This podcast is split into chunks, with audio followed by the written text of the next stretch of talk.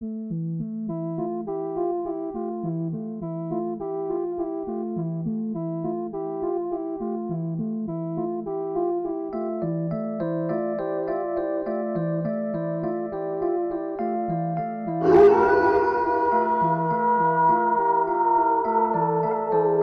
back to the greatest podcast on heaven and earth, Cinema D'Amore. We're back. We're talking about Wes Craven again. The last time we're going to be talking about him for the year. Four episodes. That's enough. It definitely is enough. Uh, I'm Justin Morgan. I'm your host. I'm here with Chuck. Lexi, and a guest. Hey, this is Jacob. That's Jacob. It's me. he's been here before. I've been here before. We're going to be talking about Wes Craven's his most personally hated movie. He does not like this at all. Cursed. Who's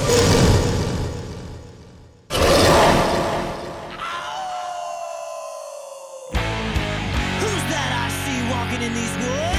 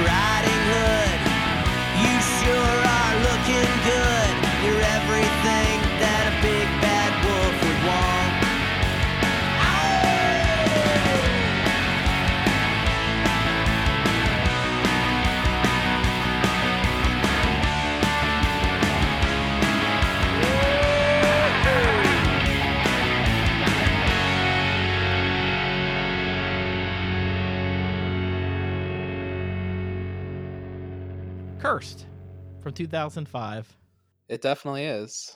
with Christina Ricci and Joshua Jackson, Jesse Eisenberg. I don't blame him. It's it's not his fault. This is a time you'll notice that there were two amazing names on there, Mr. Uh, Weinstein and Weinstein. This was during that era where they loved fucking over R-rated movies and making them PG-13 edited down bullshit. It's terrible.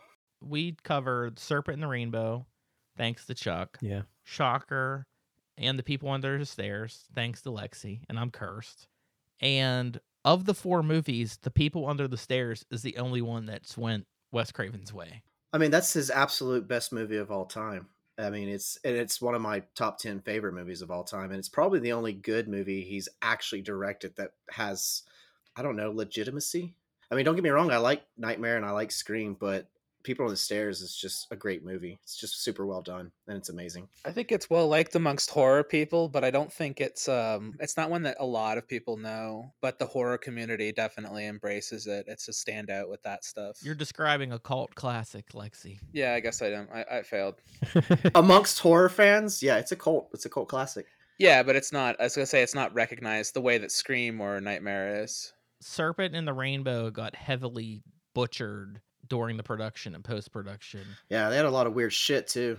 Shocker was the same. And Cursed, I actually read the original shooting script today, so I know what his intentions were. Because when he first started filming in 2002 or 2003, they shot for three weeks and then the Weinsteins halted production because they did not like what they were seeing. Ultimately, it was a huge rewrite and they reshot four times. They recast, they moved scenes around, they reworked everything, and it just sounds like total chaos and garbage. And I can understand why Wes Craven just totally hates this movie. No, you can tell because when you watch it, there was something that that Lexi and Chuck were talking about during Serpent and the Rainbow about his dream sequences. You can tell that he just kind of stopped giving a fuck during the filming of this because he put in like a dream sequence, which is great because once again, it's one of those things where you're like, oh, there's a dream sequence happening. It's just happening. And it's like just fountains of blood everywhere. Uh, this is the unrated version I watched, by the way. I don't watch the bullshit edited version. I don't know anything that you're talking about at all. I didn't see any of that. There's a dream sequence. Christina Ricci bites uh, Josh's neck, and then a fountain of blood comes up. Oh, That was the dumbest Yeah. thing I ever saw. Yeah. I was like laughing hysterically when I saw that. uh when they did the when they did the carnage at the end uh he's just like just add blood to everything. I don't fucking care anymore. It's in the making of you can hear him in the background. He's like just more blood whatever. And they're like yeah it's a Wes Craven film. You just do more blood. You can tell everyone is extremely uncomfortable because they're like being forced to hype up a movie that none of them care about anymore. But it's sad because you could tell that at one time they seemed like they actually gave a fuck and then they stopped caring. It's kind of sad but it's a fun movie. It's fun. Yeah, the original script, no dream sequences at all. There's no dream sequences. just to throw out the werewolf lore too this is supposed to be a film that's like a parody and it's supposed to be like a comedy. But unfortunately to me he completely missed the mark. I as a big werewolf nerd and horror fan didn't pick up on any of that shit. None of the lore is actual hollywood lore or werewolf lore which we've discussed before. Lexi knows that i'm a nerd about that. None of it's there. You just shoot up shit that doesn't work that way with werewolves. You, you know they talk about well if you decapitate them then you can end the curse that doesn't fucking work it's in neither hollywood lore or in fucking movie lore It's actually a vampire because that's how you kill a vampire. it's a vampire lore, exactly. It's oh, it's so aggravating. well, I mean, in all honesty, that was Jesse Eisenberg. That was They break their own lore. It's like why? They break that Yeah. too when it's like uh, when they kill the one, like it gets shot in the head, and they're like, they didn't separate the head from the body, and he's like, well, the brains are all over the floor, so I guess that's good enough. And I'm just like, okay, Yep, and they can't make up their mind with normal bullets, by the way, none none silver whatsoever. yeah, not silver bullets. They can't make up their mind what kind of curse it is because they're like one minute it's like, oh, you can't control it. The next minute it's like, well, I I can control it. And the other person who was a victim was like, yeah, I can control it too. But the other's like, oh, I can't control it. Yeah, it comes and goes. It's sloppy. It's so fucking sloppy. Justin, what is the plot of this movie? Christina Ricci and her brother. They're in a car accident on Mulholland Drive, and they essentially get scratched by a werewolf. And they're trying to figure out who this is because they understand that it's a person. When they get down to the fact that they decide that it's a werewolf, it kind of goes from there where it's just people kind of learning about what werewolves are. and as Jacob said, it kind of just only touches the surface. it's its own genre. It makes its own rules, which is fun. It's kind of like what they did with Freddy versus Jason. They're just like, you know, we have franchises, but fuck it, we're gonna make our own rules for this movie to work. And unfortunately, that's what Wes Craven did with this. Is he made his own rules for it to work. it's just so all over the place for like what the movie ends up being. The beginning of the script ends up being very scream like where the girl that's dressed like the leopard is talking to a guy that's dressed like a wolf at that PETA, you know, endangered species fundraiser that they were having. And look, there are some nice touches, like the outfit. Yeah, She ends up going down in the parking garage, and that would have been like the first scene in, in the movie. Apparently, a lot of beautiful work by Rick Baker in this movie, and they fired him or he walked. And yeah. Brought in Greg Nicotero. That's fascinating because somehow this movie has both the worst CG I've ever seen and the worst practical effects I've ever seen. Both sides for of it are awful. 2005. Yeah. And the shit that we've seen recently, I have to say, because I sat through RoboCop, it's better CG than RoboCop, No, it's not. and that's saying something. No, it's not. it is. No, it's It not. is. No, it it's is. It is. It's much better. It's not the worst movie. It's like very mediocre, which is maybe the greatest defense that you can have making a movie. Wa- It's a- make the it's a worst popcorn movie or flick, the best yeah. movie. Don't make an in the middle. I hate that answer.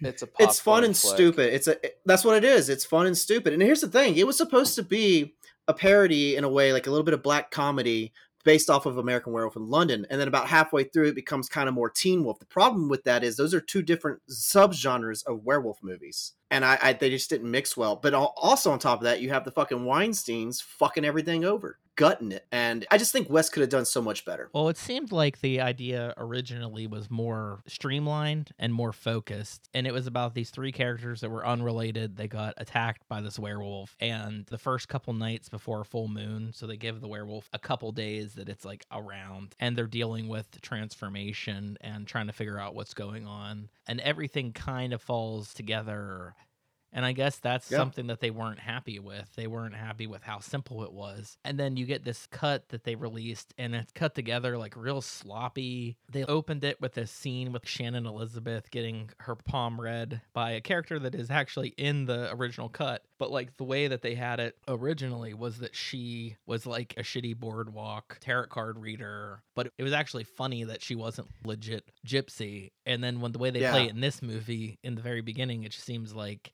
I don't know.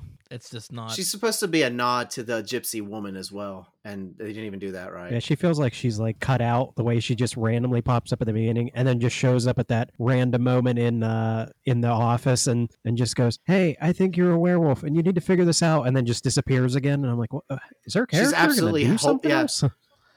Waste of a good actress too. Like complete Yeah. waste of a decent actress. because she was probably like- one of the She's uh the actors in gypsies. The gypsy is listed as number three in the credits. I believe it. But yeah, she was That's wild. originally supposed to be like mid movie. There was a character before Joshua Jackson that Skeet Ulrich played that was like a rich kid. He was just kind of like a playboy type character. And they all have the pentagram things that like are on their hands. That's stuck. And that's where they, they're describing like the mark of the beast and she can sense it. It's actually funnier the way that it plays out in the scripts because they're like, How do you know this? And she's like, Oh, I went to community college and I did a little bit of uh, occult stuff. and then they're just like, She's like, Sorry, I'm not a legit gypsy, but I did notice it, didn't I?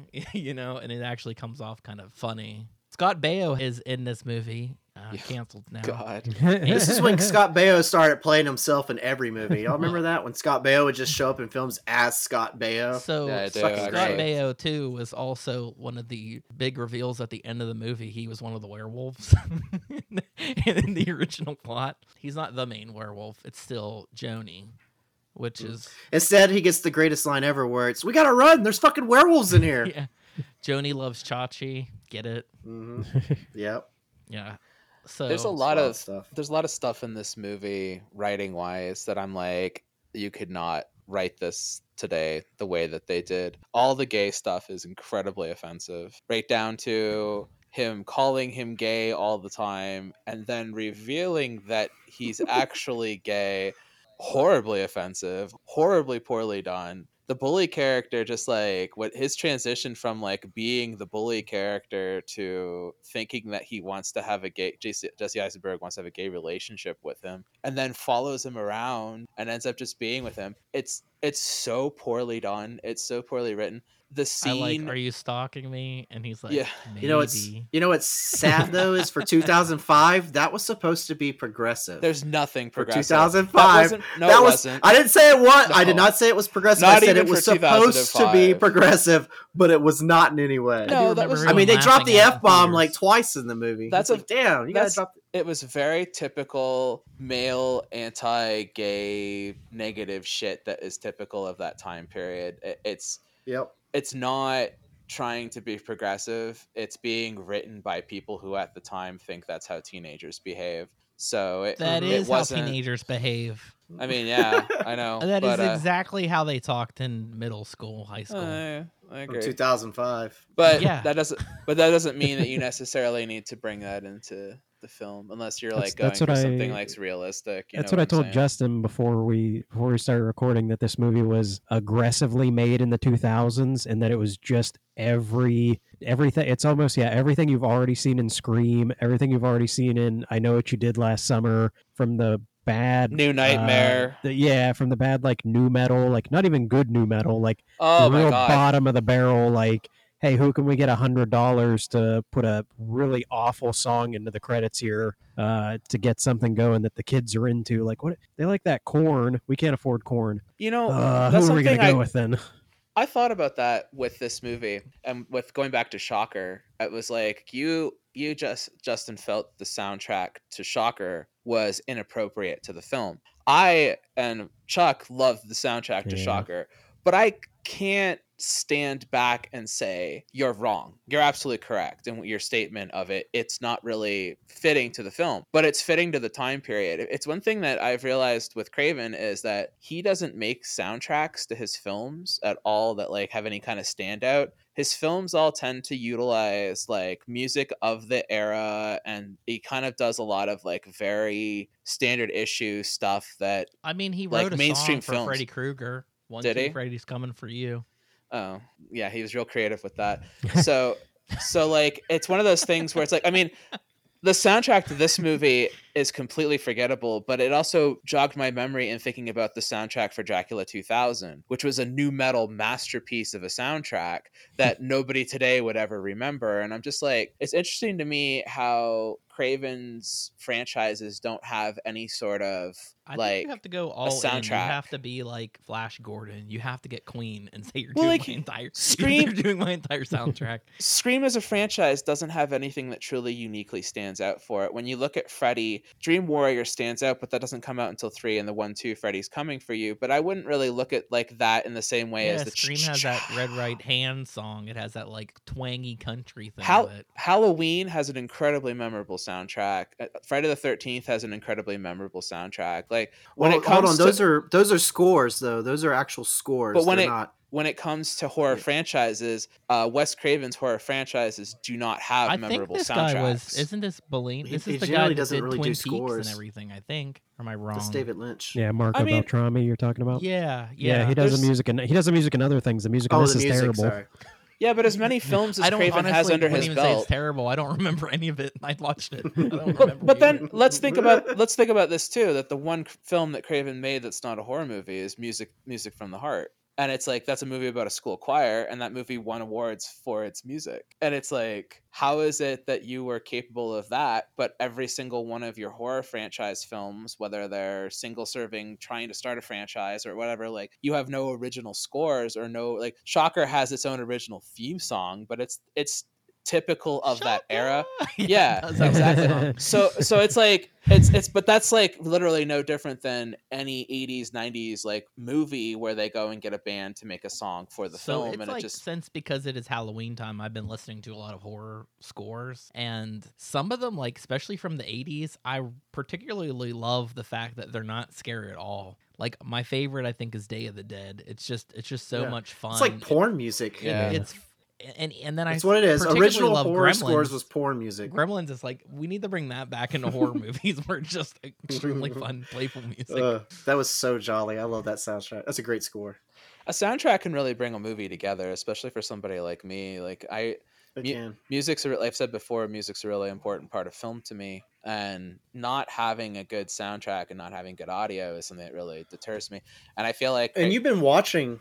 I'm sorry. but i just feel like craven doesn't understand that side of things like i think when you look at his side, he did the music movie. yeah, but that he doesn't bring it Y'all into have his wa- horror films. Go ahead. Well, and y'all watched enough. Y'all watched enough Wes Craven this month to know that he doesn't really do scores so much as he just does like actual like music and throws that in for soundtrack. But the problem is like, yeah, you get Megadeth here and there. Okay, cool. But like, none of the music really generally works that well with it, and and it fits um, kind of like a time capsule. Like it just fits that Yeah, period that it's playing. it and dates the tries to movies. new yeah and it tried because it's new music at that time because i remember in 2005 when curse came out the music that was playing i was like oh this is brand new music Yeah. but even then i was like i don't really care for this music but that's what they were doing It was butt And rock. it's like ugh. It's a pile Yeah, of because it's and it, and also it doesn't it. help Like, that it feels it feels he like a tv um, Scream Three, and they had like Creed, and there's like a Creed Ugh. Yeah, butt poster, I rock. think, and Yeah. they have it like rock. in the at the end It- credits, and I'm like, no, and it's the least fitting. it has a it has a sci-fi it has a sci-fi channel original tv movie feel to it as well and i mean on top of that it has all the greatest cast members of tv back in 2005 you got Mhm. the dude from fucking smallville it jump-started judy greer's career I had to look which him is- up. she 'cause was I cou- didn't fantastic i loved her I recognized him and couldn't figure out who he was. You're talking Original about the Lex person Luthor. that plays Kyle. He's he's Lex Kyle. Luthor. because he had the hair and you just couldn't recognize him Mhm. without it. yeah, Uh, they put it hair it had his it had Maya in it. I don't know if anyone even Yep. remembers Yeah, Maya. Maya. I thought that was really funny. She that was she great. Was in it. Uh, that's that Yeah. era when, and that's when they had Kelly Rowland and uh, uh, Night of what's Freddy it? Freddy versus versus, Jason. Jason. So they're they were bringing Busta all of Rhymes to was in. Halloween. Yeah, yeah. Yeah, this was that weird period too. Scott Baio. in like the mid 2000s where Christina Ricci's career was starting to struggle and she wasn't Corey really Feldman is, doing was, well supposed- was in this original cut too, and they cut him out at playing himself. because Christina they Ricci's just made a lot of bad calls.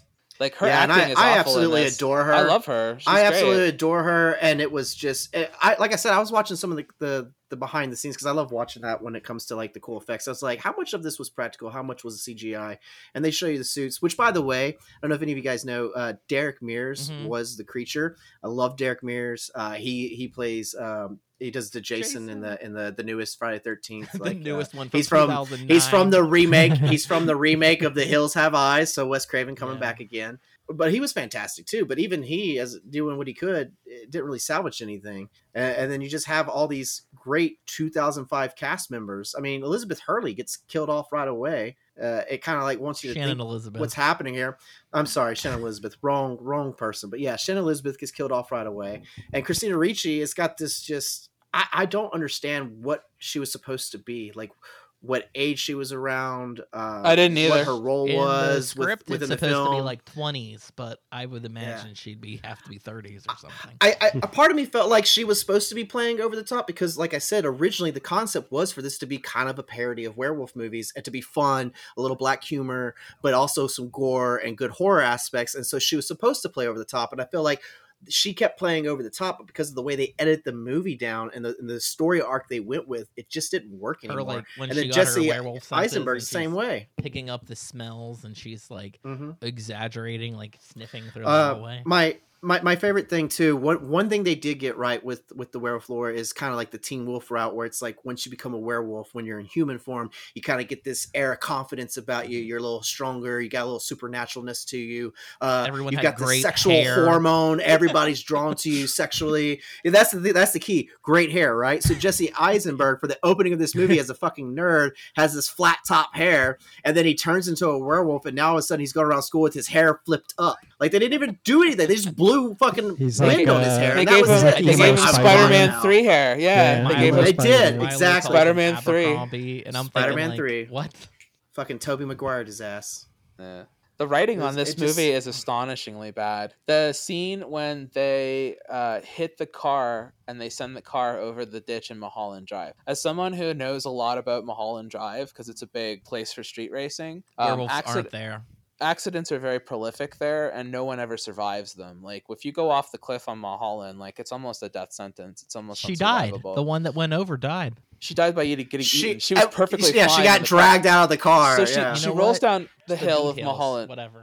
she rolls down the hill of Mulholland Drive, and then they go down and go, "Are you okay?" And she's just upside down in her car, and she's like, "Oh no, clearly I'm not okay." And they're like, "Oh." And I was like, "She's upside down in a fucking car, and you just rolled Hey. her off the road." I'm like, if she wasn't in a Mercedes, she'd probably be completely dead. I think honestly the best line is in that moment where she's like, "My car is gonna blow," and Christina Ricci says, Hmm. "No, it won't," and Jesse Eisenberg says, "Well, actually, it probably could." will. yeah. And then and then Christina Ricci's way of helping is she goes, "Hold on," and she gets up and she goes to the back of the car, which Do is upside down. Jack.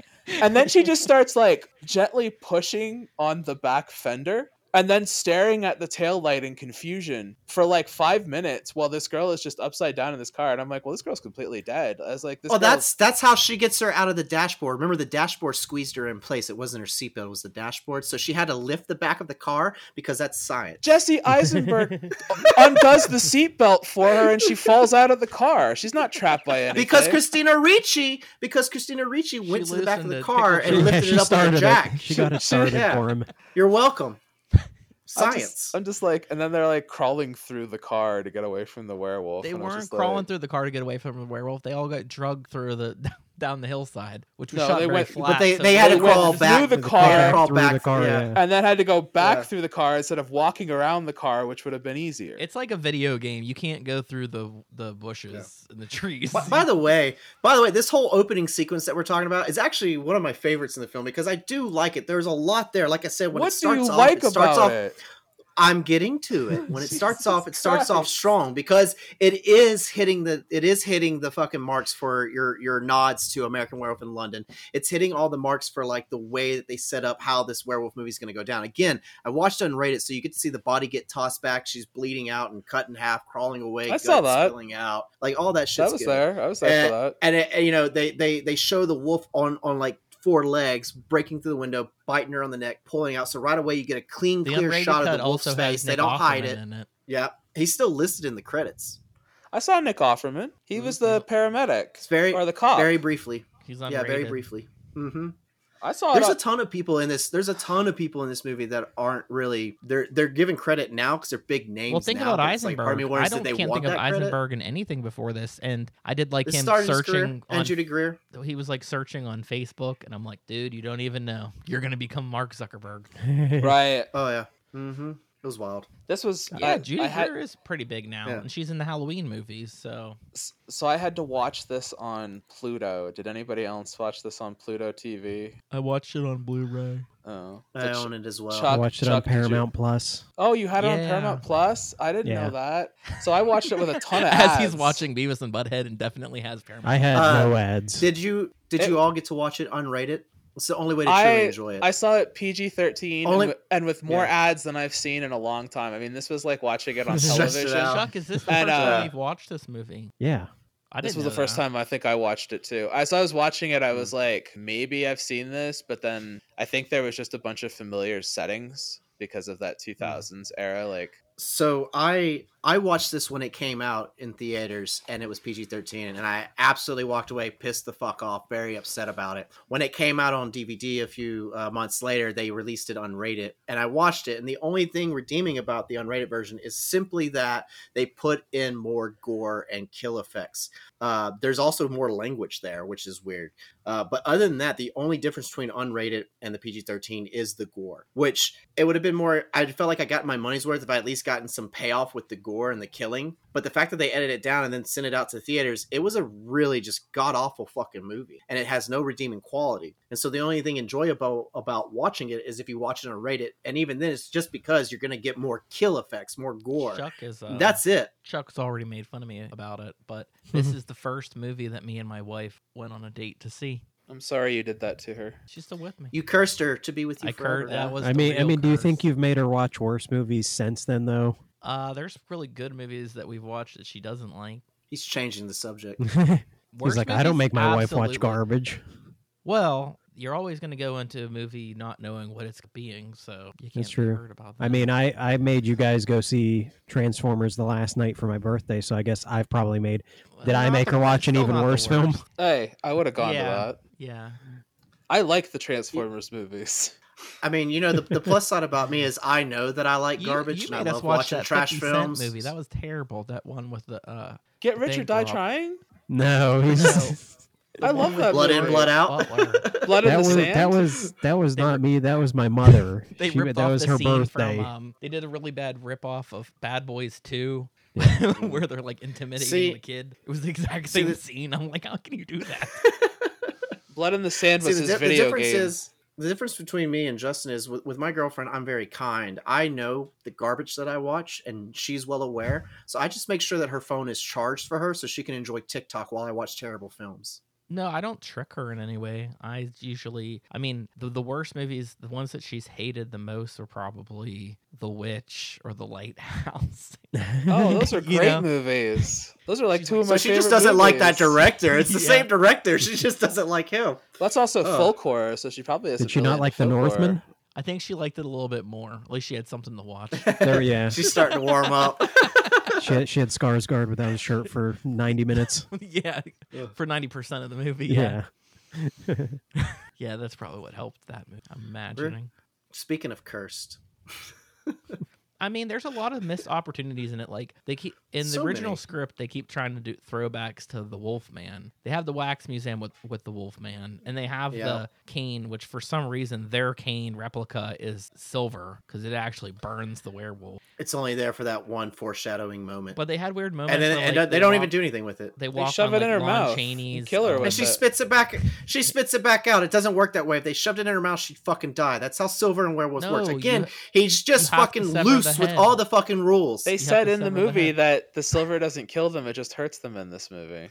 That's what I said. He's loose with the fucking rules. He made his own fucking rules. I am I'm honestly pissed because they gunned him down and, and shot her in the head, and that solved everything. I was I like, what did kind of like how the pie um, utensil burned Jesse Eisenberg, but then later when Joshua Jackson comes to like kill them, that, That- he uses it as like he uses That it to scene- like pierce his heart or Mhm. whatever. That scene when Christina Ricci's like, "I bought this frame from whatever, and it's silver, and if I pick it up, it doesn't hurt me or whatever." I was like, "The the, the, the frame's plate. It's very clearly fucking plate." Like I was like, "It's not gonna do anything to her." the and then she giant picks it up. sticker on the back that says stainless steel. Yeah, I was like, "How fucking Jesse dumb are you?" Like you dumb bitch. I'm like, she bought that. She didn't see a sticker that large across the whole back of it, but like, also, it wouldn't be stainless steel. It would be plate. And if it was plate, it wouldn't have affected her either. It's got to be pure silver. You can't just plate something and have it like fucking work. So, and that, Oh, that shit was nickel. right, like it's like that was a ter- terrible indication. It was like you needed something more pure. Even when they do this stuff, typically, like in other movies, people have done that before, where they pick up plate things and they go, "That doesn't work." It's always got to be like the straight silver, like dinnerware and shit like that. That's always what they go for. If it's not pure silver, will it doesn't work. It's like the the Monster Squad. They got to melt down the, the Right. silver. The guys making Mhm. bullets and uh,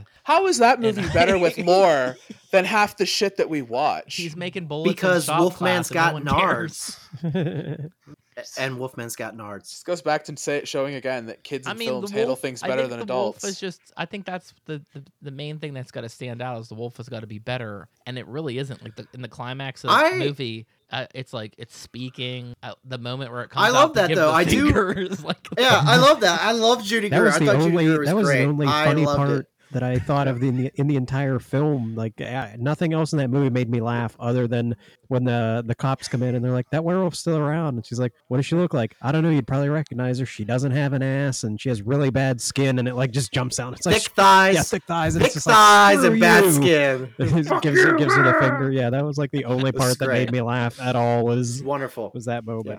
And then they gunned her down, and it was so and then they had that dumb scene where they're like, "Here's the werewolf," and then they're like, "Oh shit, it's a lady." yeah. and then we had I just want to say it's a it's a missed opportunity too with the the cops and everything because the werewolf should have just annihilated them, getting shot and everything. it had Just saying, it had opportunity. Pacey from Dawson's Creek in it being Yep. boring. Well, it's mm-hmm. got the writer from Dawson's Creek writing. Really? Oh, Was that the was that the love interest of Jesse Eisenberg, who's in the beginning, in the middle, and at the end, and has nothing to do with anything, just shows up with his dog, The girl. and all of a sudden, like he gets to make out with her, they're in love because his new gay friend told her that, hey, you know, I'm gay now, so he's all yours. God, I she got so liked tired him whenever of she was attracted to him because he was part werewolf. I was like, that guy's dick must be huge or something, because like he's an absolute piece of shit, and there's absolutely no reason for you to date him, like whatsoever. Like he's That's so 2005. That's I was about to say it that was was every like 2000. I was like, movie. yeah. It was just like Uh, No, no, It's it's, just like- in real life. he's That's a 2000 uh, real life thing. he, he's just a jock. Yeah. He doesn't actually mean it when he slaps your books out of your hands also, and like it really made me laugh that his one Just buddy, just ignore him, Just Jimmy. ignore him, He's- Jimmy. Just ignore so him. Bo, Bo has This his two like- like books. henchmen friends, and the one is in the TV show The Killing, and he plays like a 50 year old man. So I just enjoy the fact that he, you know, three four years earlier, he's playing this kid. Uh, it's the first guy that like wrestles. Uh, like blonde Yep. guy. yeah, You mean the, the adult man like at the child. high school wrestling? yeah, he The look like adult man at high school Yeah. wrestling? why All he did was shaved his mustache. Dude had a five o'clock shadow. Makes It's me like- think of um 21 Jump Street, where it's like you look like a 40 year old man.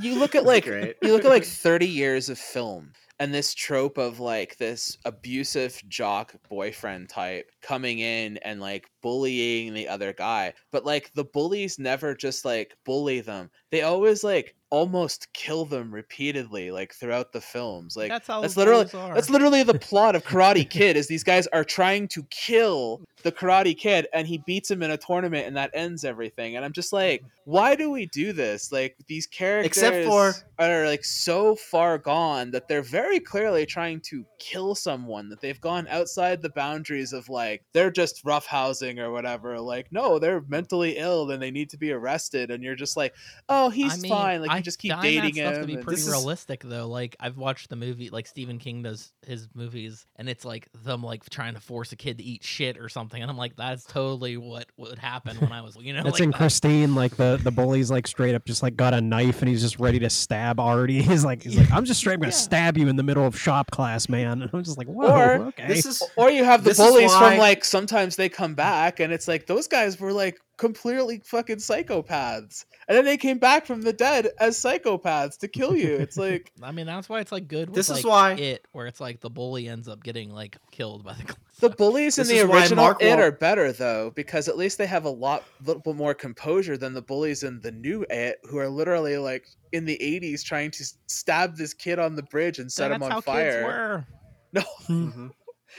Look, this is this is why that Mark. his girlfriend down this- the stairs. I'm like, he did try to Well. kill her. That's what. That's how it was in 2000. That is how kids work. That is how teenagers work. Hey, and look, I just want to say, Mark Wahlberg deserves an applaud because he commits when it comes to the movie Fear. He did kill the nerds. He committed. I gotta give him that. and he got I don't Reese remember that Witherspoon at the end of the movie, right? yeah, Reese Witherspoon it was a great movie. Fear. Mark Wahlberg. Reese Witherspoon. See it. Bully who kills nerds shows them how to get the job done.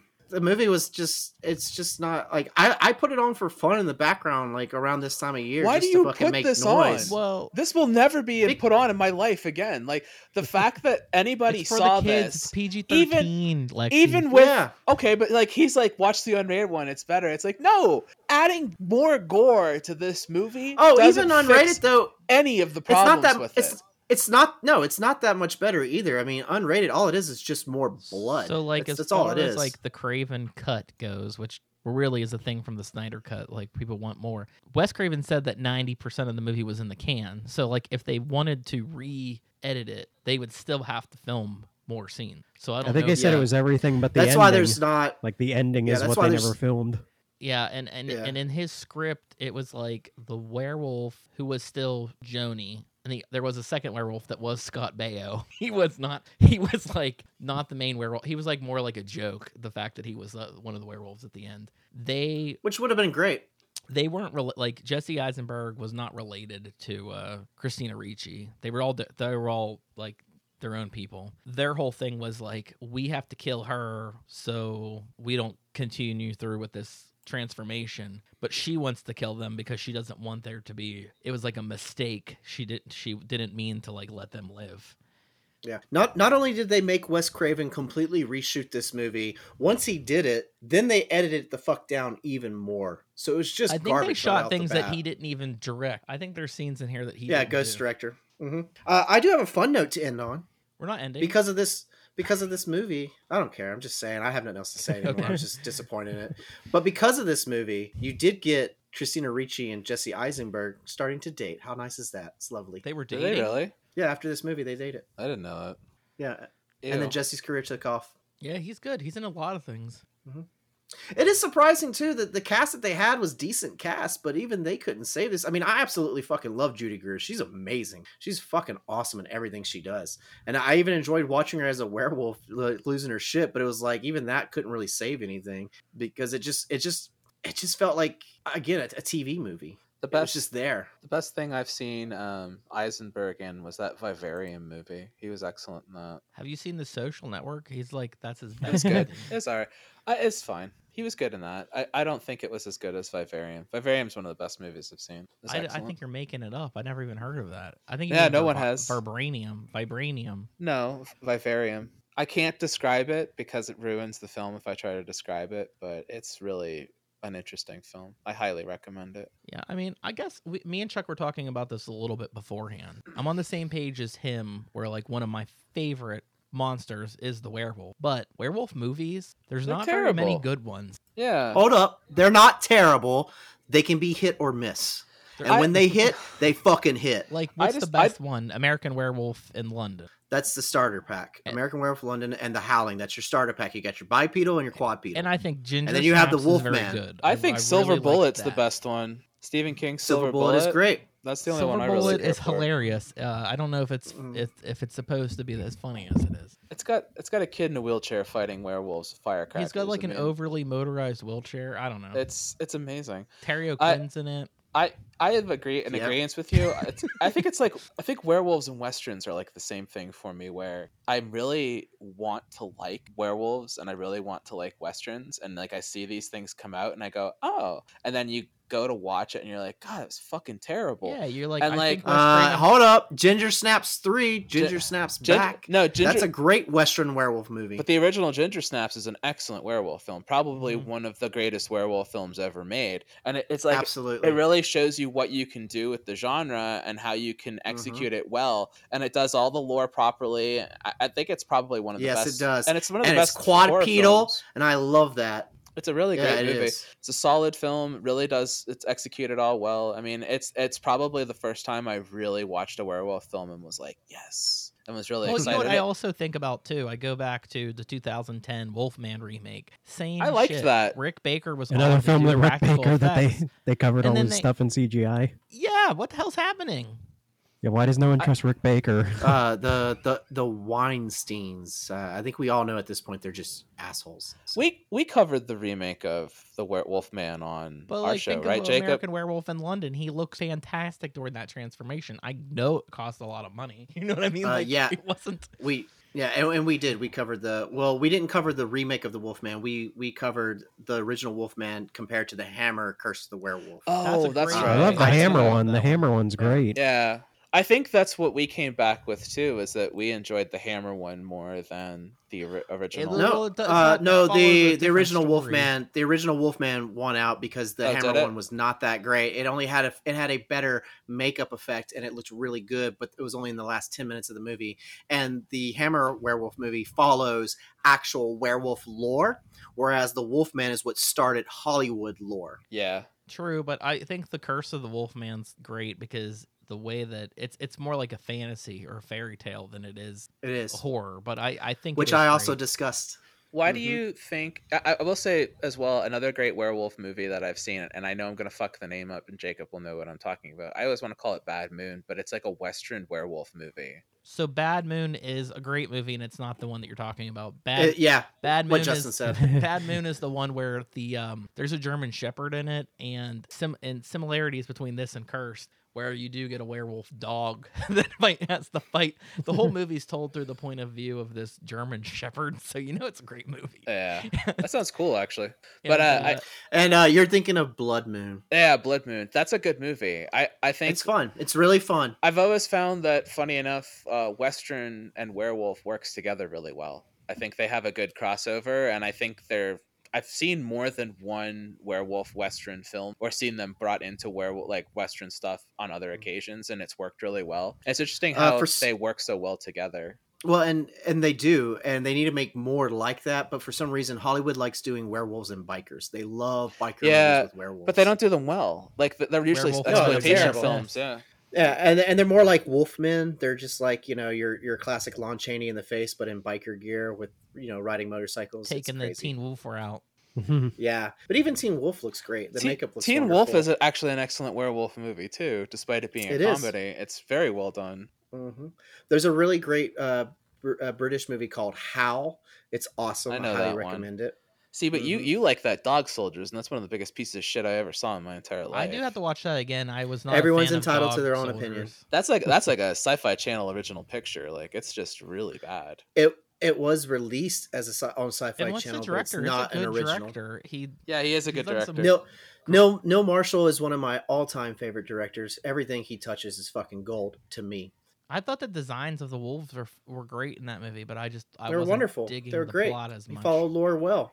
It You know, great, when great you- fucking movie. When you make the statement it's a popcorn movie and it's because it's a bad film, like a Troma film is a popcorn movie or like something like Mhm. that. But the thing about I don't know films, if you want to be eating popcorn when you're watching those movies. but those movies are those movies actually have good writing. Like even though you know it's it- like the, to- the Toxic Avenger is incredibly well written. It's a slapstick whatever it. film. I know. I, I'm not sure how that's gonna go, but with like Peter Dinklage. it's gonna be awesome. It's just- fucking it's- Troma. it's just it's one of those things where it's like B film doesn't like we've we've talked about this before on the uh, the old podcast you with me and you and B film is not the same as bad film. Like a B grade movie is just like a lower tier, kind of like not as expensive, not as well Yeah. executed, but still can be fun. A bad film is a bad film. And the thing is, is that this is like actually a high budget film that was executed very poorly. And the end result is that it's genuinely a bad film. It's not a It's fun movie. I don't I don't think these 2000s horror films have B grade kind of fun go back and watch again qualities. They really do have a ca- time capsule. This is what they were making in this time period. None of it was good. Uh, None of it's really worth going. Well, see, that's a that's one of the few franchises like Saw and Hostel came out of that era, and you know we have some some. The slashers were not doing that well. Actually, But Slither's kind not of the as body that's a horror torture thing. stuff and and the uh, ghosts. Yeah, ghosts became body everything. torture. Well, that's James Wan. James Wan started out like at the end of the 2000s there, and that's really where he started expanding on that stuff. But I mean, like the overall was it was a lot of remakes. They were not good remakes. They all have a feel and a tone to them.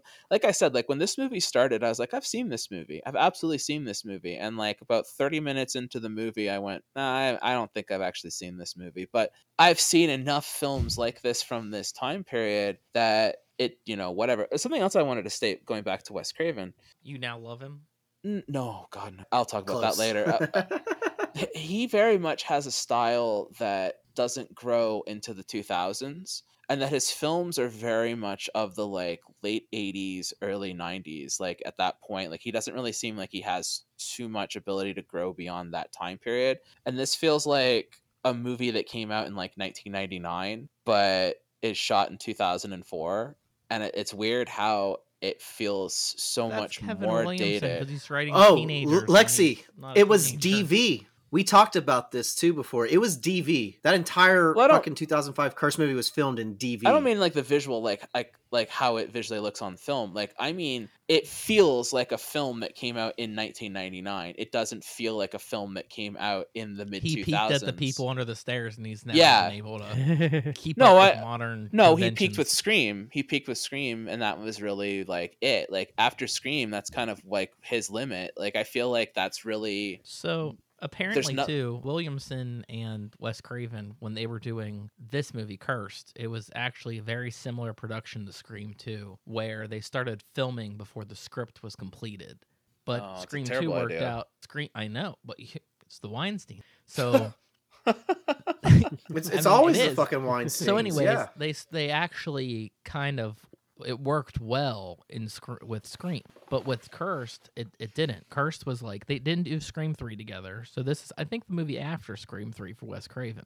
yeah. So they come back and they're gonna do this movie together, and it was the same thing where like the script wasn't hundred percent complete, and they started working, and it's like three weeks in, they have to like stop, rewrite the thing. Now they're losing cast members, and now they're writing the script around the scenes that they have filmed that they like, and yeah, it just becomes a total fucking mess. And I'm actually kind Yeah. of impressed that they still made a movie and then released it. yeah, this movie got money he's put not into it. he's not wrong either, Jacob. When we and him were covering a lot of the remakes that we did, we inadvertently ended up in this position where we learned so much about the Weinsteins and their um, involvement in horror. Like They're nudging, meddling, meddling fucking hands and half everything. of half of the remakes that we covered had the Weinsteins involved in it and they would come in and they would change things constantly that remake of black christmas from 2006 like Yep. there was Tons of Remake actresses that Black you never saw again.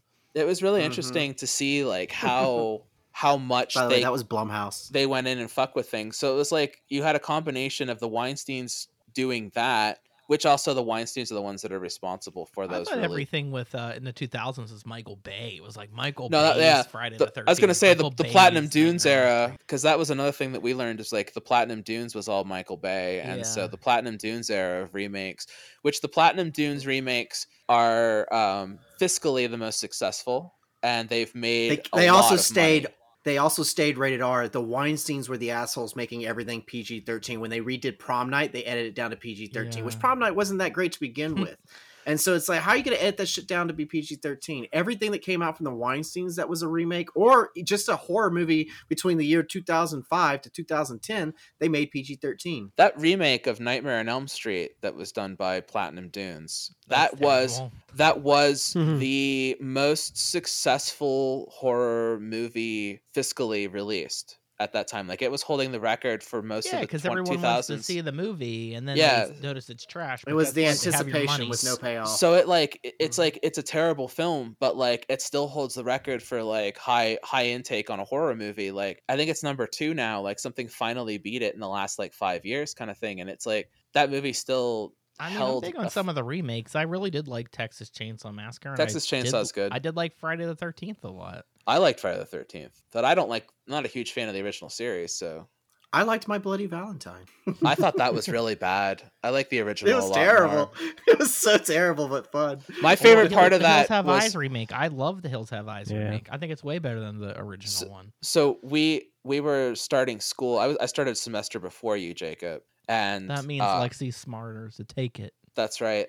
So we we were working with Jerry Gergely. He was our teacher for our first semester, and he's like he had just gotten off of doing the effects for My Bloody Valentine, and so when it was released in theaters, our entire class went together to see it in theater to come back the next day and tell Jerry about what we thought about it. And you're and like, so- you suck. I I was the first. I was the very first person to walk into the classroom after we had watched that movie. And I went, Hey, Jerry, watched your movie last night. He goes, Yeah, did you like it? And I looked at it and I went, No, Jerry, it was fucking terrible. And he goes, Yeah, yeah, that's about what I thought too. But, but yeah, yeah. And, and then, and then five minutes later, Oh. the rest of the class comes in and like, Jerry, we saw your movie. And they're like, He's like, Yeah, did you guys like it? And they're like, Yeah, it was great. He's like, Eh. Eh. no honesty. At least you were honest. I was like, I was like, Jerry's Jer- the man. Jerry was the best. I think he actually liked me just because I was so fucking honest. I think he wasn't used to Mhm. it. He's awesome. He was great. Everybody thought he was a werewolf. Yeah, and then Yeah, because he's awesome. because he's awesome. be sick to be a werewolf. You'd have to just be like Oz from uh, Buffy. You'd have to like chain yourself up once a month so you can't get out. People think it's a sex dungeon, but that's it's just to keep that's you locked where up. Jerry Gergely came from. a dungeon, a sex dungeon. Buffy. Yeah, he did actually. He did a See, lot of the didn't practical on We that. just yeah. went into it. Yeah, He he did your werewolf. He's non-credited. So Um, after he worked. this movie, He worked for the studio that did the effects, and because he worked for the studio, he didn't get his names in the credits. The studio does. So, Craven did my. but he Soul but to he did Take. take lead on a lot of those designs. oh yeah. I'm done talking about your teacher. fine, fine. We'll go back to Curse. Let's talk about this movie we, we I watched. was trying to this, this whole finish up with some about. things about Craven since we are ending with Craven. That's right. Craven made this movie in 2005 and wasted several years of his life making it because it was supposed to be like I think a 2000 movie. Like it was, you know, starting to be written then, right after Scream 3 came out. Now I don't remember when when did Red Eye come out? Was that before or after this? Uh, 2005, after. 2006, something Yeah. like I that. dug I Yeah. dug that. It was like released the next year. My Soul to Take, I saw, I hated it. and then Scream 4, which is his I last loved it. movie, I thought he did a really loved it. great job with Yeah. it. It was a good. It was a good way to go. I am sad It's he a went, good but way it was to a go. good. It was a You're gonna good. go. It was a good one to go on. 4. We ended with Scream Four. I didn't have a chance to to get fucked over by some other shitty studio and make a terrible fucking horror movie. Yeah, He got uh, to just continue his own horror movie. It was surprising too when he died because it was sort of one of the you know we had no information about him even having uh I think he had like Yeah, a tumor, brain tumor or something. yeah, came out came out of nowhere. Yeah, he was just gone and and it just it blows your mind because he wasn't very old. So you kind of felt I think he was like 60 or something. So you felt he was going to be able to make movies for at least another 30 years. I mean, I'm glad he stopped making movies for the next 30 years. You're terrible. that is ter- pretty awful, yeah. Uh but like I they mean, have I'm sorry he got like- a brain tumor. I just wish he would have retired naturally anyway. his last movie's great though. And Scream he- 4? Scream 4 is great. Eh, you know how I feel about Scream. But then, like, look at somebody like Carpenter. Like, I, I like Carpenter as a person. Carpenter's and I- amazing. his move, well, he, he like stopped after Well, like this the is a curmudgeon. 90s. He He's an angry curmudgeon. He doesn't care about making movies anymore. He's like, I would rather just you know collect off of what I already have out there. If I'd been through what he's been through, I wouldn't want to make movies anymore either. I mean, he has a reasonable bitterness. I, when you understand his story, it's like it makes a lot of sense. I can see how he should have let it go earlier with like the way that people later on in the 90s respected his films but it took him a long time to realize like people I mean, he's back though. He's like he's working with David Gordon Green on these movies and Yeah, these new Halloweens, and he's making the music for it. he's he's finally getting some creative control. his masters of horror was really bad No, they were entertaining. Entertaining. the one about the abortion clinic it was stupid That's a popcorn flick. oh god Yeah. Pop- popcorn flick. Lexi doesn't have a love for popcorn flicks. that's She not- just doesn't that's get it. That's such a lie look at I the mean, shelf behind fun- me There's a lot of fun movies out there. Like one that I thought of around the same era actually came out a little bit after Drag Me to Hell. Drag Me to Hell was like a fantastic movie. hated it it's fun. Also, also another movie that when it got released, PG fucking thirteen. Yeah. But if you watch Sam Raimi's dire- unrated director's cut, it's fucking great. i hated that it's movie. really good. i thought it was Uh, really you gotta bad. watch. You have to watch Sam Raimi's unrated director's you cut. keep it's saying just this better. stuff to me it It's just better. It's The better. movie, I didn't, Drag Me I didn't say you'll so love it. I just said it's better. It, it's the It doesn't yes, take the itself unrated director's serious. cut. It's it's so much fun. I, know didn't like people it. hated it because they didn't like it being funny, and I was like, I'm sorry. The I was. I was the what did they goat that was like, you Yeah, the goat was bitch," like- great. The was great. we want that. I didn't like that it was being funny. I'm dead serious. The end, the ending is so great though. The ending it ends on like such a like a dark note. I was like, this is perfect. Well, because the whole title's called "Drag Me to Hell," and it's like, thank you for the payoff, Sam. Appreciate it. Drag Uh, that bitch to hell. Also, Justin Long in that movie. Uh, I saw something recently that's like, is is Justin Long like a like a horror queen that we don't know about? Because he's in Barbarian and he's great in that too. I need to see that. Jeepers Creepers, Yeah, Jeepers Creepers. He's in Tusk. He's Tusk, great in yeah. Tusk, Jeepers Creepers. which yeah. I fucking love. Tusk, it's so good. That I, I such love a piece of shit. It's so great in Tusk. God, I doesn't matter. It's a great. It's a great movie. He Tusk- It's turns not a into great fucking movie. walrus. It's such Tusk- a he bad turns into a movie. walrus. Go fuck No, yourself. Tusk it's is, great. Tusk is funny too. Tusk is like really funny. Tusk is the worst ending. The best thing about Tusk is Justin Long's mustache. and he's a podcaster, I think, right? Yeah. Yes, he is. Aren't we all? Hey, Yeah. everybody wants to be us now. That's who protagonists are. They're now podcasters. Right. My question I'd like to ask everybody now Oh, that we've. question. Oh, of course.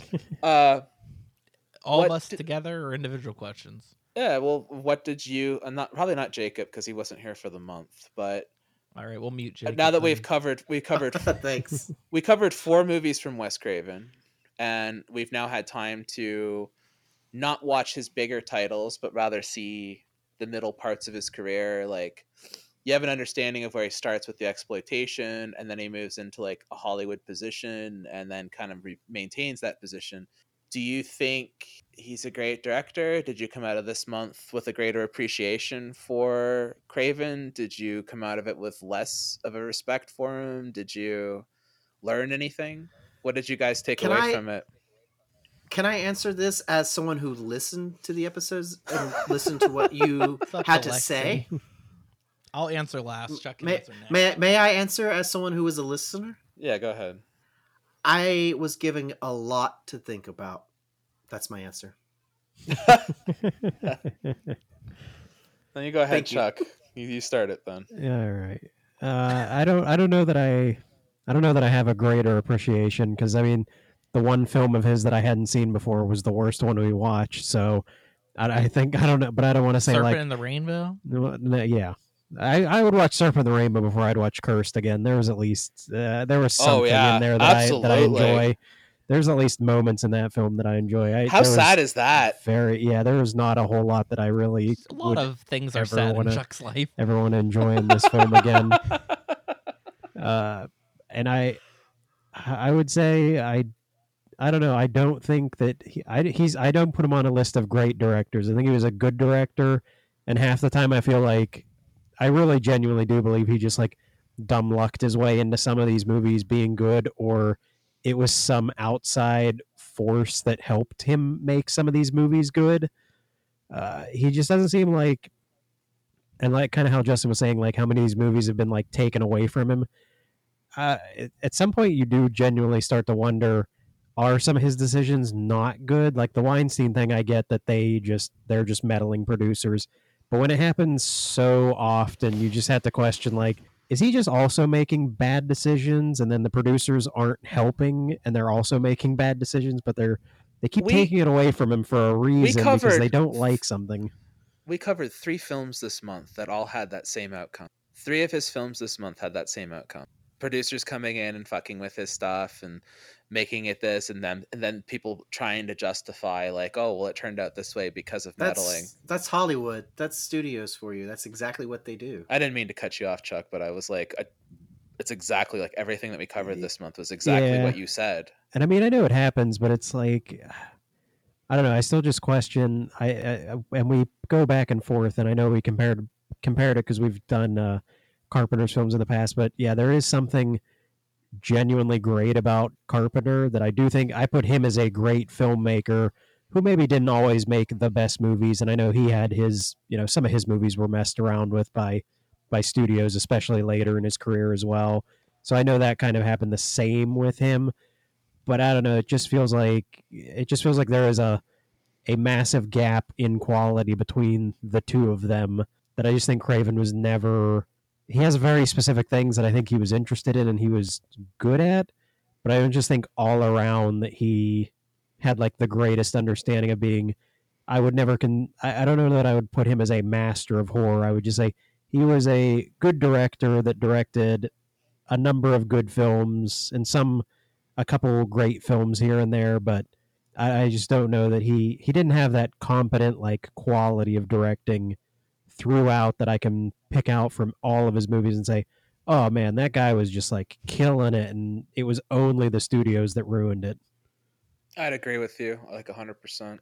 I would say I have more sympathy for him towards what he went through, but I honestly feel like if you make 10 movies and one of them's great and the rest of them are awful, I'm just glad that that great movie exists and he's got his name on a few of them. Uh, Of the four movies that we talked about, People Under the Stairs is clearly the best. It stands up, it stands out real well too. And I think like at least going through this month and watching that movie makes the whole thing kind of worth it. And this one being one of his messiest movies, I had a lot more fun kind of digging into what the original story was and why did it go poorly cuz Right. you have to i mean you hire the director because he has a vision and the producers really should be keeping the budget in line. That's really all they should be doing. Like when the director comes back and's like i need to do this because it's my vision and they're like your vision's too expensive. You're gonna have to take your bring your vision down. I don't really know what's going on with wes you know what i mean? Like i actually know people that worked on scream 4 and said that he was lovely to work with. So he seems like a good person. I've always heard And- that. and the movie turned out well but i don't understand like like the Weinsteins are like big money people and of course that like poorly affects the the movie. But it's just sort of like Yeah. i don't understand where there's that lack of trust in the director. Like i wouldn't pick one of my favorite directors to direct something uh, you know like we bring him up all the time aronofsky. I'm like i hired him to do this movie. And then i'm like no i saw 15 minutes of the movie, we're going to have to take this away from Darren Aronofsky. I think uh That happens. the effects aren't I- finished, but yeah. I just don't. Yeah, I I mean, mean, but that's one of the they things I don't get. Like you, you have to have trust in the director. You're, you're like, okay, there's two types of directors. There's that director where you trust the type of work that they do, and that's why they're hired. Then you have the director that you feel that you can push around and get your vision, like they're your, uh, their mule. And that happens with a lot of bigger tentpole movies. Think like Marvel movie. That's why they hire somebody that's done like one indie. And what kind of control do they really have on this movie that Marvel already had? Like Marvel's like, here's the storyboards and here's how you're going to direct it. Go. you know? right. I uh I mean as a fan I you know I think it's easy to say say what you will good or bad director the one thing I do appreciate about Wes Craven is the majority of his horror films are pretty original and I I, I, don't agree appreciate with that. I don't agree with that. So Why don't you think they're original? I think he's. I don't. I'll, I'll, okay, I'll express my my point, and then I'll probably come back to what you said because I, I don't want to confuse things. But were you done, Justin? Did I cut you off? I mean, in general, yes, you did, but um, then finish your thought. no, I, I, I'm I'm just saying that there is an appreciation for him. Like Chuck said, is he one of the great horror directors? No, but he is a horror director by like default. I mean, when that's all that you make, that's besides your one Oscar-winning movie or whatever happened. But yeah, I I feel like he there is a competent director in there, and I've seen stuff happen like that before. I'm thinking of like George A. Romero, where he couldn't, you know, he's competing with like the new zombie era, and no one's giving him any money, and nobody trusts him. He's such a good director, though. It's such a weird time that that that happens, and we are living in a time where you can make several successful movies and you make one bomb and y- that person's not making a movie for the next 10 15 years they're totally out of the game Yeah, that's true. I I think uh, I walked away from this with kind of um, I didn't like him or respect him really going into this, and I've always just kind of thought like he gets way more hype than he deserves. And I, as I said before, um, I was a big fan of like Nightmare on Elm Street as a franchise as a kid growing up, and I was a big fan of the people under the stairs and so i never really correlated like the name wes craven because i was a kid but you know you had some things you like and you're like oh i love these movies and then when i started like getting older and studying film and getting into like horror and all that kind of stuff on like a higher level i started going deeper into wes craven's career and when i started going deeper into wes craven's career is when i said before that i find that he's really obsessed with rape and really obsessed with like his early films are just like some of the most awful exploitation films. And as much as I like uh, The Hills Have Eyes, like, and I own Last House on the Left. Last House on the Left's disgusting. Like, it's a disgusting film. He shouldn't be proud of that movie. I don't think anybody should be proud of a film like that. Like, it's not a good film. It's not a good version of that. I saw that film back to back with I Spit on Your Grave, and comparatively, I Spit on rapey, Your but i don't remember him being very rapey in the four movies that we talked about not the I ones we talked about. something? No, I, I- I think it's. I think he. I i think mean he, he, hates did two in a row he definitely did mm. hills have eyes right after last house on the it's left. not it's not about like like me and chuck talked about it and i was like there's a way to execute a rape scene where you can show the atrocities of a rape scene and not have to physically show the rape. And this guy puts a camera in a fixed position and then let's get a woman get like raped for 15 minutes and i'm like that's not that's not how you do this. Like it's not okay. That's not okay. That's not good filmmaking to me. So i never really respected him as an like as a as a director anyway because i've always felt like he's just kind of exploitative and stuff but i think Yeah, you like Serbian film. I love uh, that's a brilliant movie. Well, we can talk about that later. But the thing about Craven is is that Chuck taught me a lot about him this month in our first episode that really made me look at him a lot differently going into things and that was the whole point of that he never watched movies until he was an adult and then his very first film that he makes after seeing his first film is uh, Last House on the Left, and I'm just like, what's wrong with you? Like, why was that the very first thing you ever thought of going to? I would after to make seeing a your movie first movie- first thought about it That- is, "What's that- wrong with you?" That, that was him. That was him and Sean S. Cunningham. It's still, it's still a very. I just don't like as someone who didn't grow up with film. that's the, that's a weird direction to go, and then Eh, that stuck with me because I was like, he doesn't understand like cinematography. He doesn't really understand music. He doesn't understand like how to use color to to do things. He doesn't understand like proper filmmaking techniques. Craven understands color a lot better than most things I watch nowadays. To be honest, That's I mean, he comes from an era where there's more of it, but the thing is is that he doesn't utilize the color as a tool. It's just there. Like he has colorful movies. It's not the same thing. So the thing is is like he's not a strong filmmaker. He's definitely really good with the dream sequence stuff. He's really good at like coming up with unusual practical effects. He's definitely got some weird ideas and I see you why horror style? people gravitate to. There's definitely a style.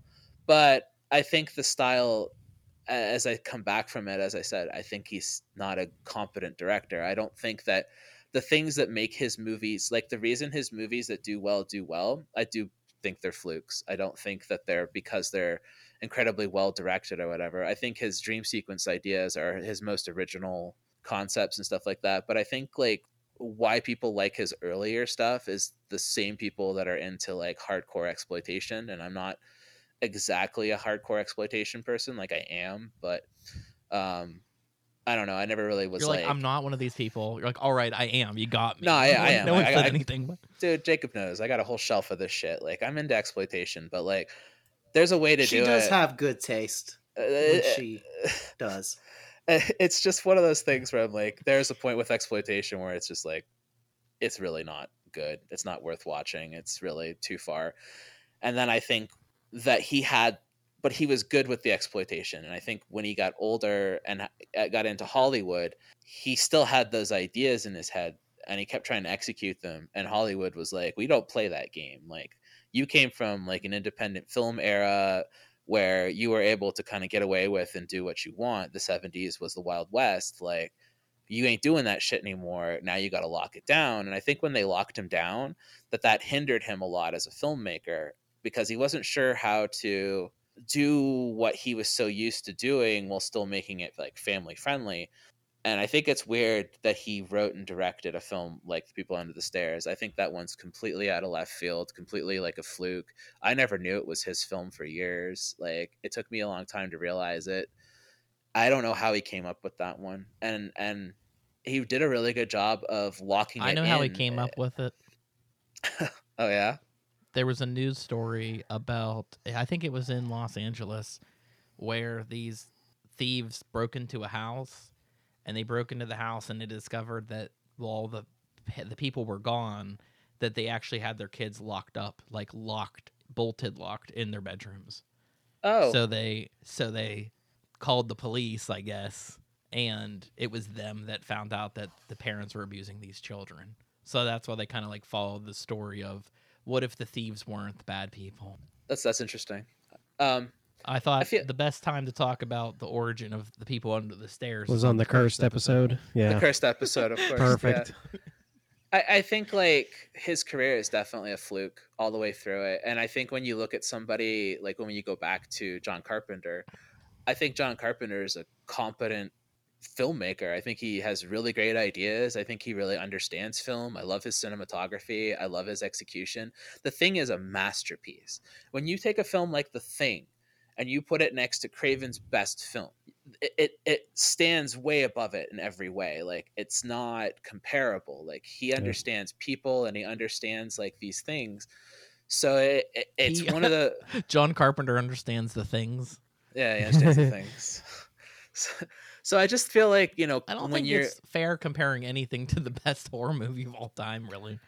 but I, I I mean it's it's like Carpenter really got the, the got the shit stick in a lot of things, and Carpenter is loved in a cult setting, but I think Craven is treated as like one of the great horror directors, and I don't think Craven deserves. You know, Craven kind of has a M Night Shyamalan thing where like his name was getting thrown Yeah, on a lot of things. They would throw his name on anything. Like he was he was a selling point to films for a really long time, whereas Carpenter was not a selling point to things for a very strong period of Oh, time. he died right? out. Of, he was out of the game so early. Yeah, but That's actually a really good point you bring up. but. Carpenter's long-standing film career, even after he's not in the spotlight anymore, great films.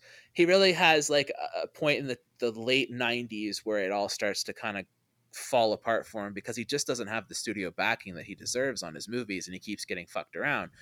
I mean, Vampires could be a better film if he had had less ta- tampering with it. Ghosts of Mars could have been a really great movie. It was a really great idea. But it had Ice Cube in it. but it had such poor backing from it that it looked like it was shot on a soundstage and the trains were boxes on a fucking rail that people were pushing. So it just nothing about that film worked, but I think that if Carpenter had had the budget for it, that would have been a great movie. This movie Cursed was never going to be a good movie. It doesn't matter. It, it- I, don't- think it could have been. Uh, no, it was not well written. It was not well executed. The You acting in it was very read the bad. original the original script would have been good. I So feel like I, agree with that. I feel like the original script was it was more fun and it knew what it was, and what you're actually seeing is a straight up mess. Like they're rearranging scenes and rewriting things. They lost the parody. They lost everything that they were like going it has a climax in Cursed, and then it has another climax. It's not even really like a resolution. It just all of a sudden that kind of dream sequence that they had is true, and Joshua Jackson's just there to like reiterate that he's the main bad guy. it, it I mean, just- I- it falls apart pretty quickly. I do like. Yeah. We didn't talk about it. The effects are terrible, but I like the idea of the werewolf dog. I like. Hmm. It's so fun. We forgot about the werewolf dog. That's the best part of the didn't movie really talk about the werewolf dog too much. I the thought that dog was- gets infected by. So so stupid. my I was like, my dog bit me, so he has the curse now. Yeah. The dog bit Jesse Eisenberg, so he got the curse. I just like and yet somehow didn't maul his little girlfriend at the end of the movie. Came back perfectly normal. she found them as a normal dog, so she must have just found them. Uh, I do think that it would be funny to if it just for ten minutes was that dog just like running through houses killing people, like it's just like just like that would have been great. That's what I would really want to see. I think Um, that but Christina Craven's- Ricci is pretty much exactly her and Jesse Eisenberg. Like their performances, I feel are pretty much what you would have got through the whole entire movie. So if That's you hated terrible. the performances, you weren't. Yeah, they were like, awful. course. both of them were I bad. like I said, like I said, I think the way they were acting was based off the original script because she was way over the top, which I feel based off the story that Justin said about the original, that would have worked because that seemed more like a real parody and nod to the original werewolf movies, whereas this was just a hot fucking mess. I think she checked out.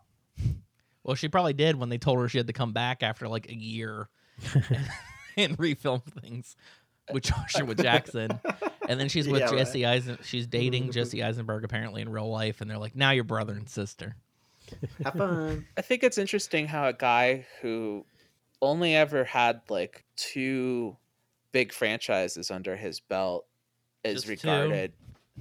Regarded. What is his other one? He's got. He's Yeah, got. I like how you say and Elm- just two. I mean, most Nightmare Who else has Elm more than one or two franchises?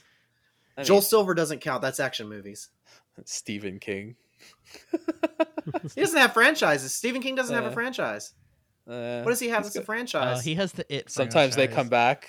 It's not a franchise. There's like four Sometimes of they those come back. It's not a franchise. No, there's, There's like- two. It's a There's sequel. four. He There's- made movies with sequels. Stephen King is great at sequels. He doesn't make franchises. He just does one and two. He really doesn't But- have that many sequels. He only has done a few Yeah. sequels. I just I like. So what? So you got a couple of slasher franchises. I under your belt? apologize. I apologize. I apologize. Stephen King does have Children of the Corn. And and sometimes they come back, which has four movies, not two. There are four of them.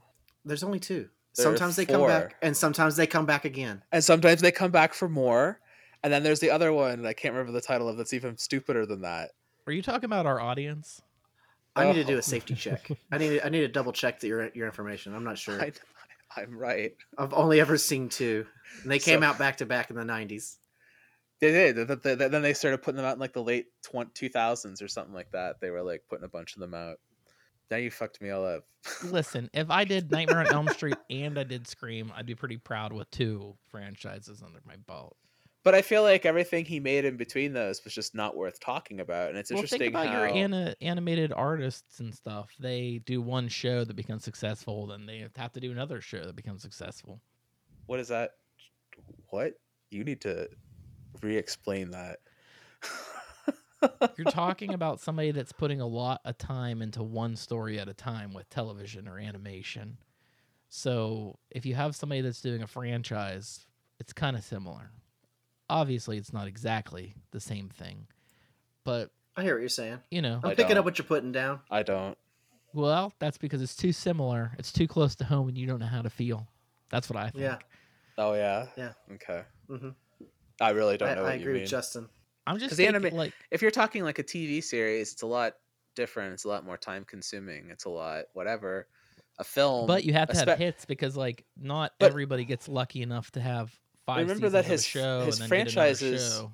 He doesn't make the other films in his franchises. He just makes the starter film. I think with Scream he made the other ones, but like He made all the screams except for the new one the 'cause he screams? dead.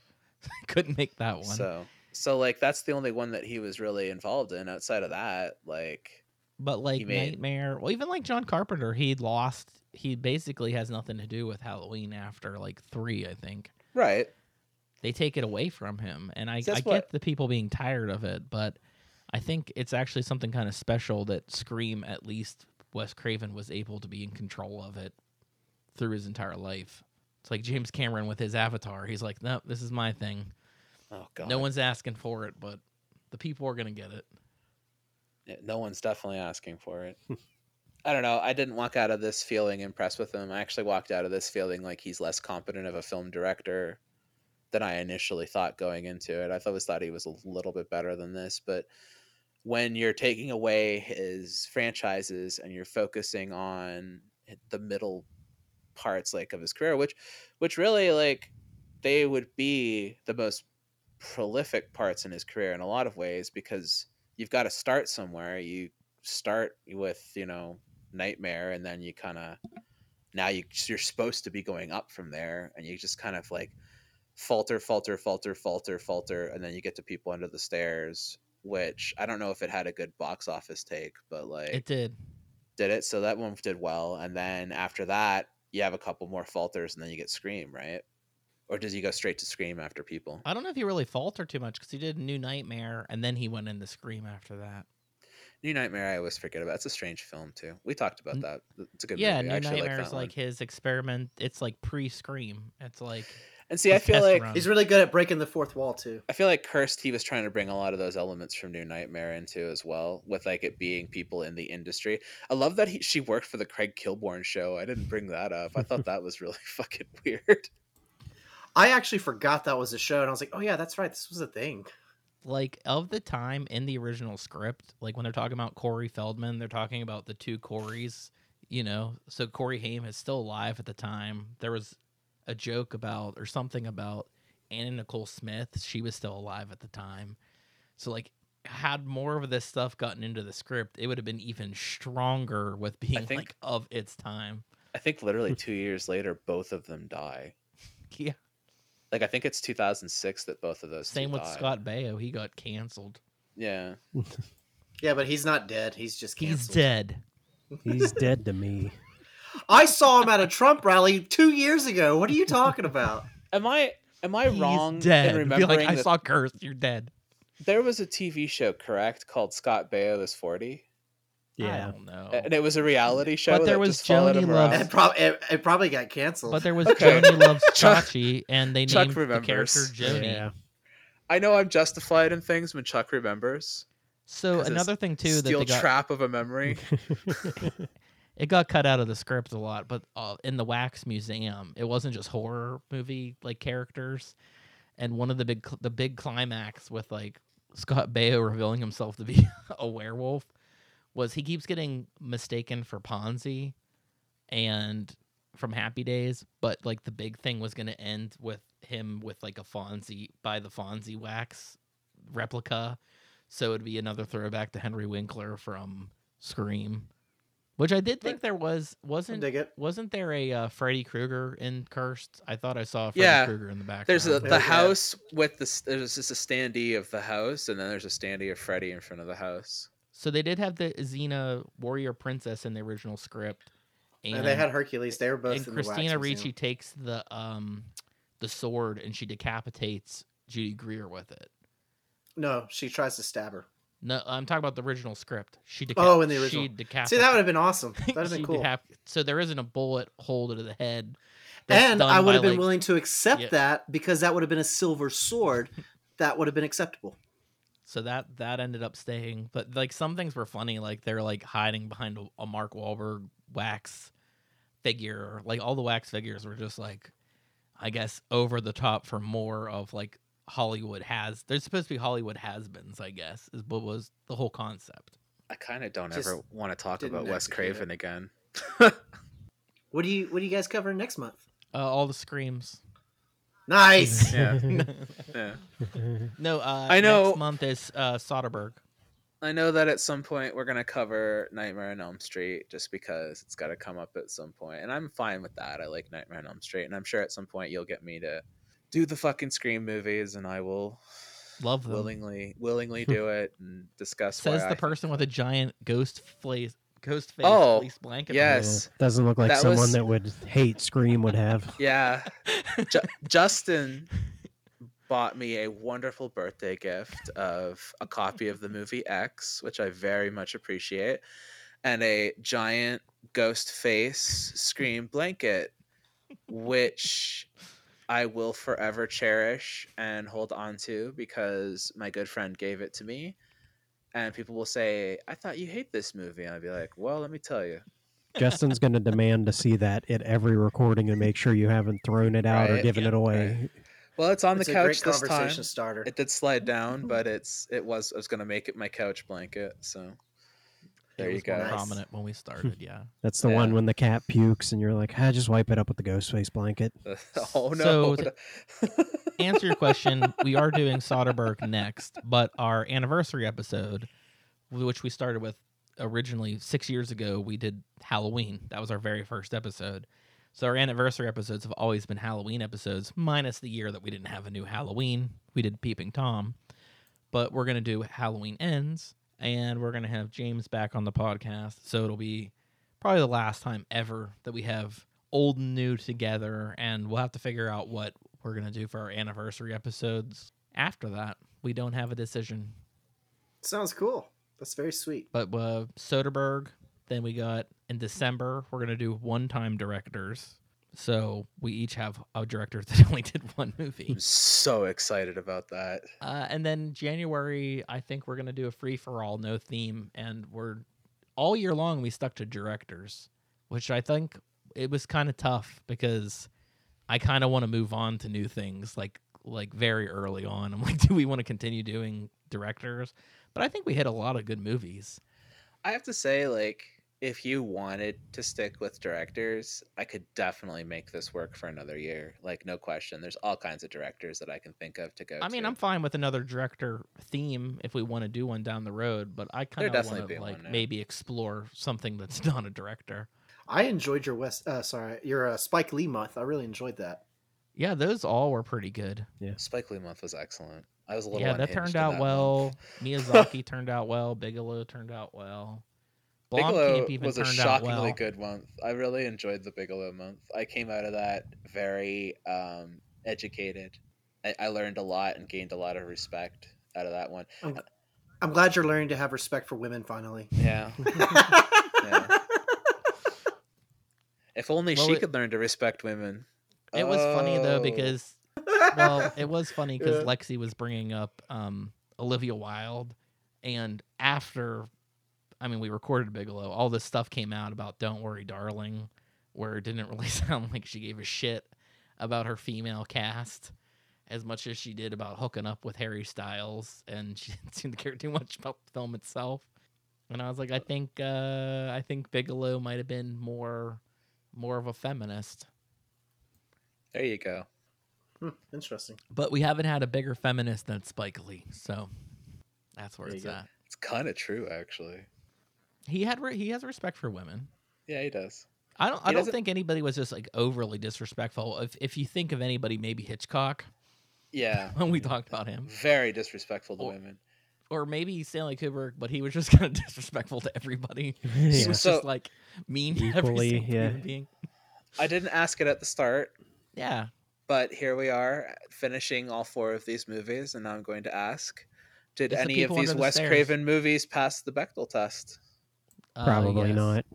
Cursed. Yeah, cursed. Cursed did. Cursed had female on female dialogue. That is correct. So Mhm. Wes Craven successfully had With one film this entire month that passed the Bechdel test. He's still Mhm. doing better than Kathryn Bigelow. Damn. Unless Uh. unless we covered Zero Dark Thirty, then we would have been fine. But does she talk to other women in that movie? It was funny though because the Bechdel test, you're not allowed to talk about men.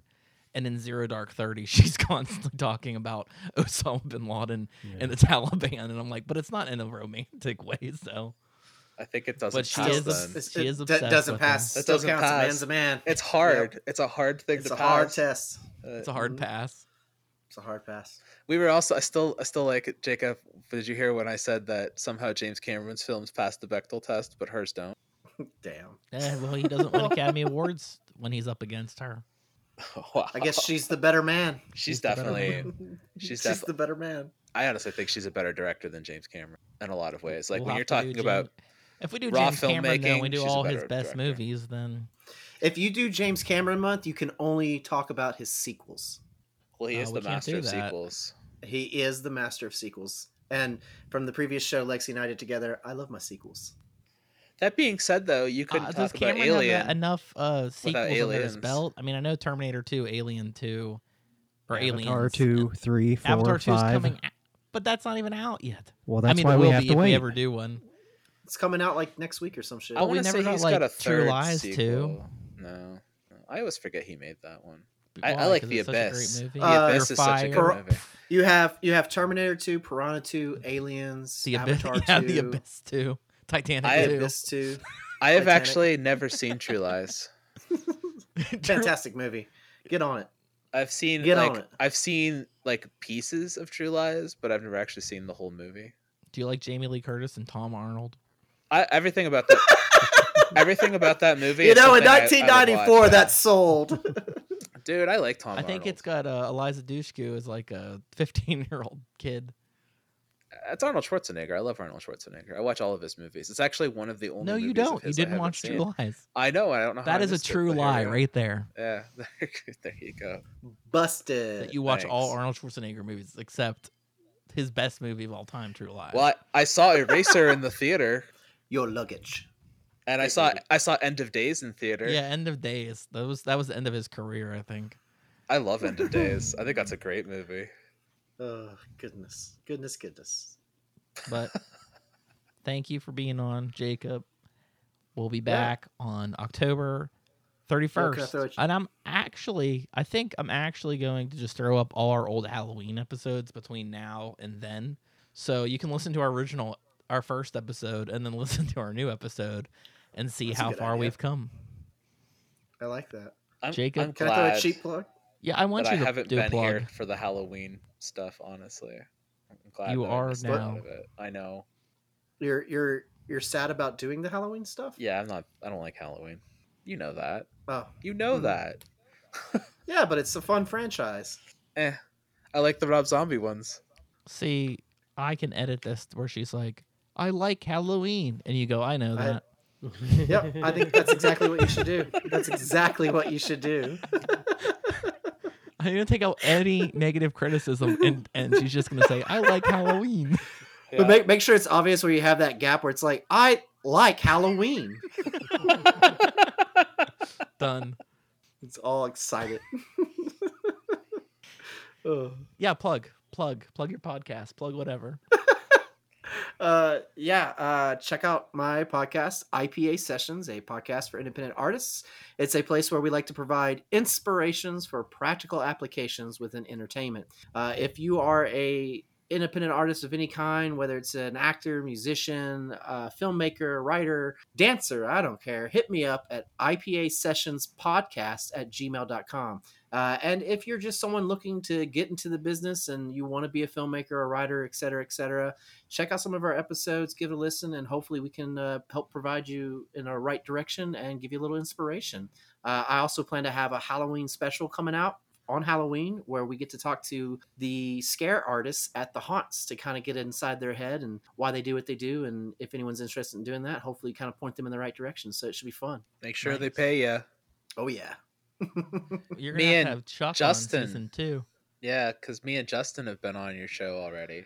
You have you you both were a part of my two-parter inaugural episodes where I talk about how to be a host and how to make a podcast, uh, which are actually some of my top episodes. So thank you guys; it's doing really well. Nice. And I do I do want to get you back, and maybe we can get Chuck in, and we can talk all about how it's going right now as you enter into your anniversary of doing this podcast because you've been doing this almost five years now, four years. It'll be our fi- five year anniversary this October. Yeah, I think it'd be great. Talk about some more. I love that. We went through the technical with you. Now we can talk about all the fun ups and downs. there isn't I'm- anything fun. yeah, yeah. yeah, I'm now pushing about almost what two and a half years of doing podcasting with our Mhm. old show, and then coming on this one. So I feel like you're pushing three years. Our old show was uh was uh two years, yeah, okay. So maybe I'm pushing. and then you've been doing this for a couple months now too. Listen, so, time yeah, you're- flies. When I went back to be like, is it our fifth anniversary? It's like, holy shit. Been doing Yeah. it like, yeah, six years goes back. Can't believe it. That's it. That's right. No, it can go down. It could be worse. Uh, It's, it's fair. It's fair. Anyways, uh, enjoy the Halloween episodes I put up after this and jo- tune back in on Halloween to watch listen to our episode. You're gonna have to listen to it that day because you're probably not gonna want to listen to it in November. That's my guess. But uh, Jacob, thanks for being on. Thanks for having me. I love talking with y'all. It's fun. I like just going on and on about bullshit when it comes to movies because I just love movies. It's been Apparently, I I like a lot of movies, regardless of how bad or good they are. It's been fun telling you that you're wrong again. It's I been did so, miss It's that. been so long since I told you.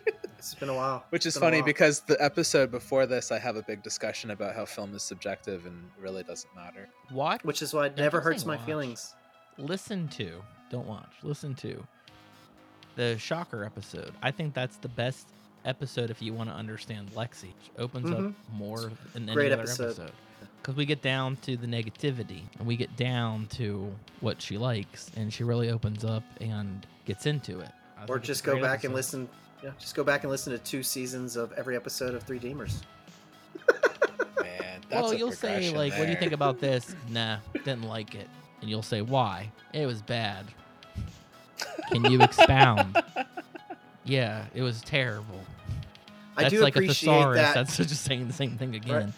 I do appreciate that when Lexi doesn't like a movie, she tells you why, and it's reasonable and it's valid. I just don't agree with it.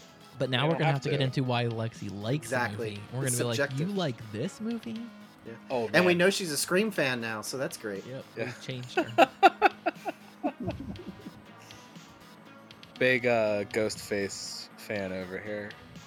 Gonna gonna tattoo like my whole thigh with it. the next gift is a tattoo certificate, but it's only for Ghostface tattoo. You Yeah, can't use it for anything specifically. But like a, like a really expensive one, so it's like intricate and detailed. Like on Can it be whole- Ghostface, but it says Cinema d'Amore? Eh? Oh, so Oh, it's like be- very specific at this time. I totally get it. Just just remember, Lexi, when it comes to tattoos and you being a big fan of Nightmare on Elm Street, you've got to get the Wes Craven tattoo with Wes Craven oh. holding Oh. the Freddy glove. Oh, No, wearing the God. That's how you. glove. That's how, yeah, wearing the glove. Sorry, wearing the glove. That's how you do it. Actually, it'd be funny if he was just holding it. You're like, why is he not wearing the glove? He's holding it. He's Just holding with, it. with the scream mask on the end of the finger hanging off. of There you one go. them. There you go. Love it. Good night, everyone. Have a sweet night. Bye. Bye. I like Halloween. We are Cinema d'Amore. Follow us on Facebook and Twitter to stay up to date with news and information on upcoming episodes. Find us on Apple Podcasts, Google Podcasts, Podbean, Spotify, Amazon Music, Audible, Pandora, Alexa, or iHeartRadio. It would be greatly appreciated if you subscribe to our podcast on your platform of choice. We also appreciate feedback, so rate us, review us, and let us know what you think. And above all else, thank you for listening. That's true. I was a senior in college. With the exception of Disney movies, I was raised in a very strict fundamentalist family, church, where going to movies was considered too sinful, except for Disney movies. So I did see all the Disney movies. There would be maybe one a year or something. You sure you weren't a Mormon? no, Baptist. I really like werewolves. I like werewolves in Shreveport.